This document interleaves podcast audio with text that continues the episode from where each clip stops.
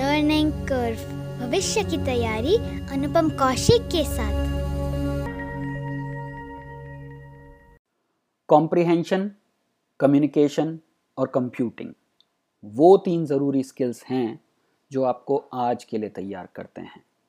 और भविष्य की तैयारी, आज की तैयारी के बाद ही शुरू होती है। मेरा बचपन नंदन, चंपक और चंदा मामा पढ़ते हुए बीता।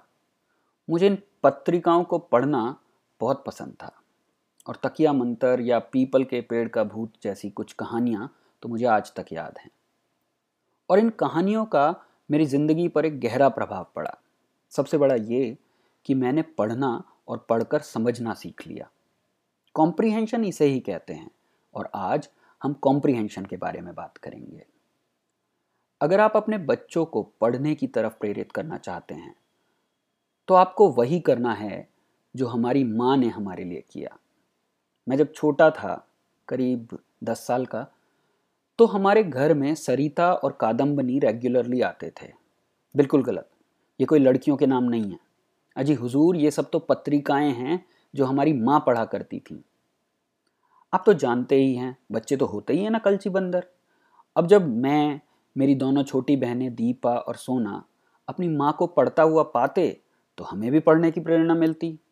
और ये आप भी कर सकते हैं। पर यह आसान नहीं होगा।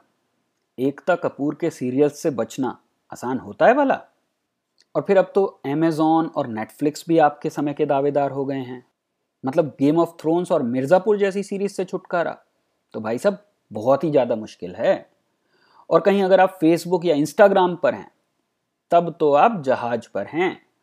और आपको लर्निंग कर्व की नहीं फ्लाइंग कर्व की ज़रूरत है। याद रखिए आपके बच्चे केवल लैंडिंग के वक्त ही आपसे मिल सकते हैं, पर कमर्शियल रीजन से जहाज़ तो हवा में ही रहता है। इसका मतलब ये कि जब तक आप जहाज़ पर हैं, तब तक आप अपने बच्चों से तो दूर ही रहेंगे। और कहीं आप टेंपल रन या कैंडी क्रश जैसे गेम्स के शौकीन हैं, तब तो आप इस दुनिया के भी नहीं हैं। तो भला सांसारिक रिश्ते नातों से आपका क्या वास्ता? भाई जब बच्चे अपनी ज़िंदगी जिएँगे तो आप अपनी ज़िंदगी क्यों ना जिए? पर अगर आपकी सोच ये नहीं है और आप कंसर्नड हैं अपने बच्चों के लिए, उन्हें कॉम्प्रिहेंशन सिखाने के लिए तो पावर ऑफ़ स्मॉल आपका सबसे पहला पायदान है। हम तीनों बहन भाइयों में सोना सबसे छोटी है। जब वो करीब सात आठ साल की होगी तो मैं और दीपा उसे पढ़ना सिखाने के लिए बेकरार थे। अजी छोड़िए, कोई प्यार व्यार की कहानी नहीं थी, बल्कि अगर हम उसे पढ़ना नहीं सिखाते तो वो हमें कॉमिक्स ही नहीं पढ़ने देती थी। हर वक्त, भैया, कुछ नया खेल लो, दीदी, कुछ नया खेल लो। तो हमने रूल बना दिया कि अगर हमारे साथ खेलना है तो तुझे कम से कम एक कहानी तो पढ़नी ही पड़ेगी।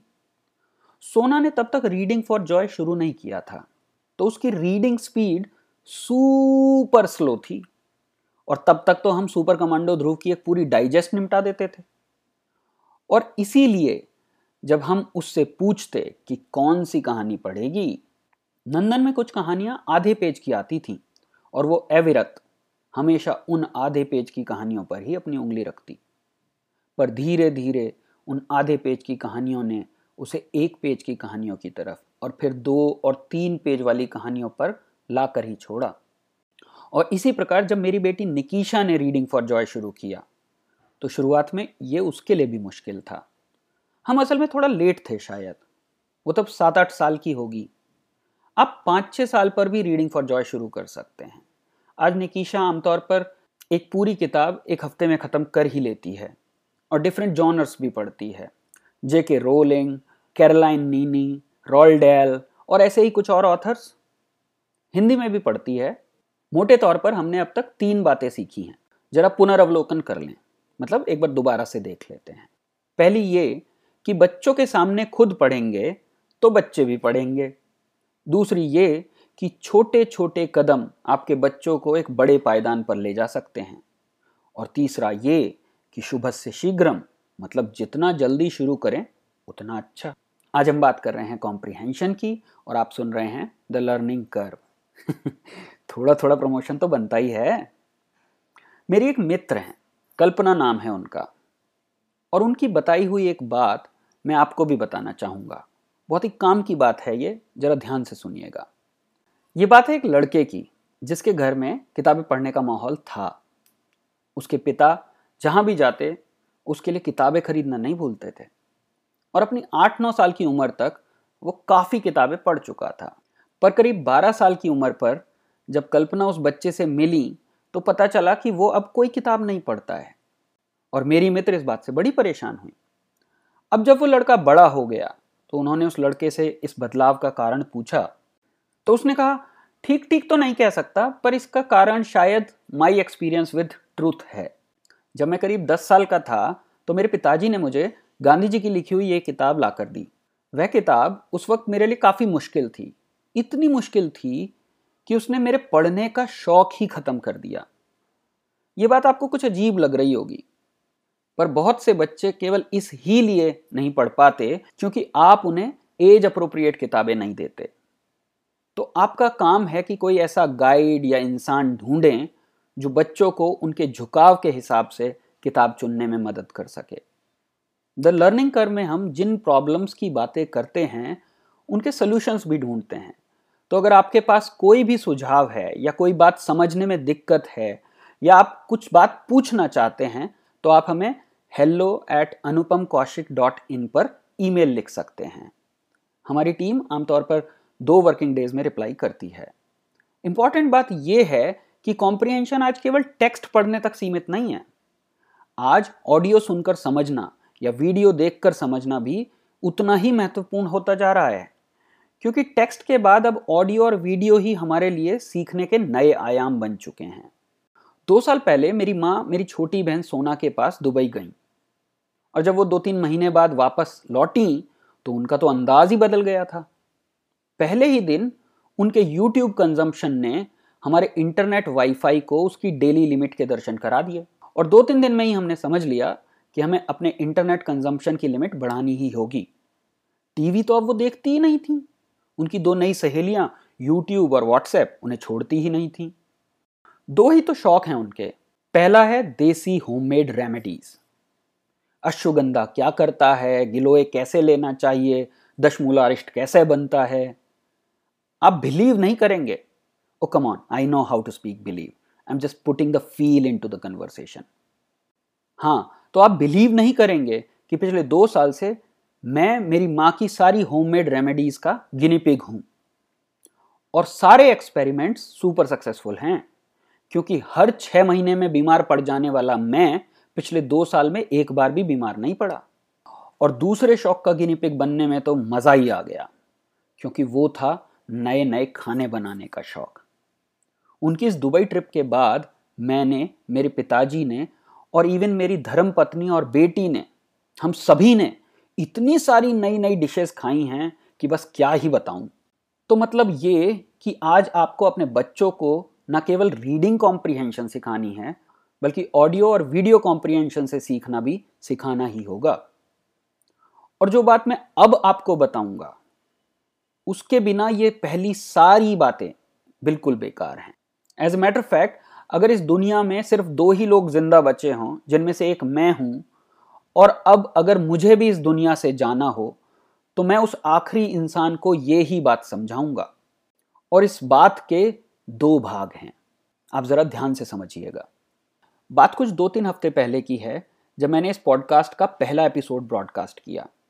और बस कुछ ही देर में मेरे पास ढेरों अप्रिसिएशन के मैसेज आने लगे। कुछ कॉल्स भी आए। उन्हीं में से एक कॉल थी मेरी मित्र प्रज्ञा नोपानी की। प्रज्ञा एक नेशनल टीचर अवार्डी हैं, जिन्हें खुद प्रधानमंत्री से अवार्ड मिला है। वो बहुत ही नपी तुली बातें करती हैं और झूठी तारीफ़ करना तो उन्हें आता ही नहीं है। इसीलिए उनका अप्रिसिएशन कॉल आना बड़ी बात थी। जब वे मुझसे बात कर चुकी और चूँकि मेरे पॉडकास्ट की इंट्रो की आवाज़ मेरी बेटी निकीशा ने ही दी है, उन्होंने निकीशा को भी बधाई दी और उसे बताया कि उन्होंने उसकी आवाज़ को कितना पसंद किया और उसे अपना खुद का पॉडकास्ट शुरू करने की सलाह दी। अब नन्ही निकीशा को यह बात जच गई और कॉल खत्म होने के साथ ही हमारे घर में ऐलान हो गया। पापा, मैं भी अपना पॉडकास्ट शुरू कर रही हूँ। आप मेरी भी रिकॉर्डिंग में हेल्प कर देना। मैंने कहा, मेरी रिकॉर्डिंग तो मेरी टीम मैनेज करती है। आप भी एक टीम हायर कर लो। लेकिन आप उनकी फ़ीस कैसे दोगी? मैं तो इस काम के लिए आपको पैसे दूँगा नहीं। तो उसने पूछा, फिर मैं कैसे अपना पॉडकास्ट करूँगी? मैंने कहा, अगर आप चाहो तो मैं आपकी इन सारे प्रोसेसेस को समझने में मदद कर सकता हूँ। पर आपको तीन से छह महीने लगेंगे अपना पॉडकास्ट शुरू कर सकने में। ये बैरियर मैंने उसे ये बताने के लिए डाला कि जिन चीज़ों को वो ग्रांटेड लेती है, वो इतनी आसानी से अवेलेबल नहीं है। पर असली लेसन ये नहीं था। असली लेसन ये था कि ज़िंदगी में कुछ नया करने के लिए कुछ नया सीखना भी पड़ता है। अपने बच्चों को जब आप कुछ नया सीखना सिखा रहे हों तो उनका मन तैयार करना बहुत ज़रूरी है। क्या वो सिर्फ़ किसी इमोशन में बह गए हैं, या वो इस बात के लिए सीरियस हैं? क्योंकि जब आप एक बैरियर डालते हैं तो वो सोचने के लिए बाध्य हो जाते हैं। और ये पहला भाग है। और अब समझते हैं इसका दूसरा मुख्य भाग। अब जब उसे पॉडकास्टिंग के वेरियस पार्ट्स जैसे conceptualising collaborating scripting recording editing distribution promotion equipment software और तमाम उन बातों को सीखना है तो हर एक चीज़ उसके लिए मुश्किल होगी। और मेरे पास उसे यह सिखाने का मौका है कि सीखते कैसे हैं वो ज़रूरी बात जो मैं दुनिया के उस आखिरी इंसान से कहता, वो यही है कि सीखो कि खुद से कैसे सीखते हैं।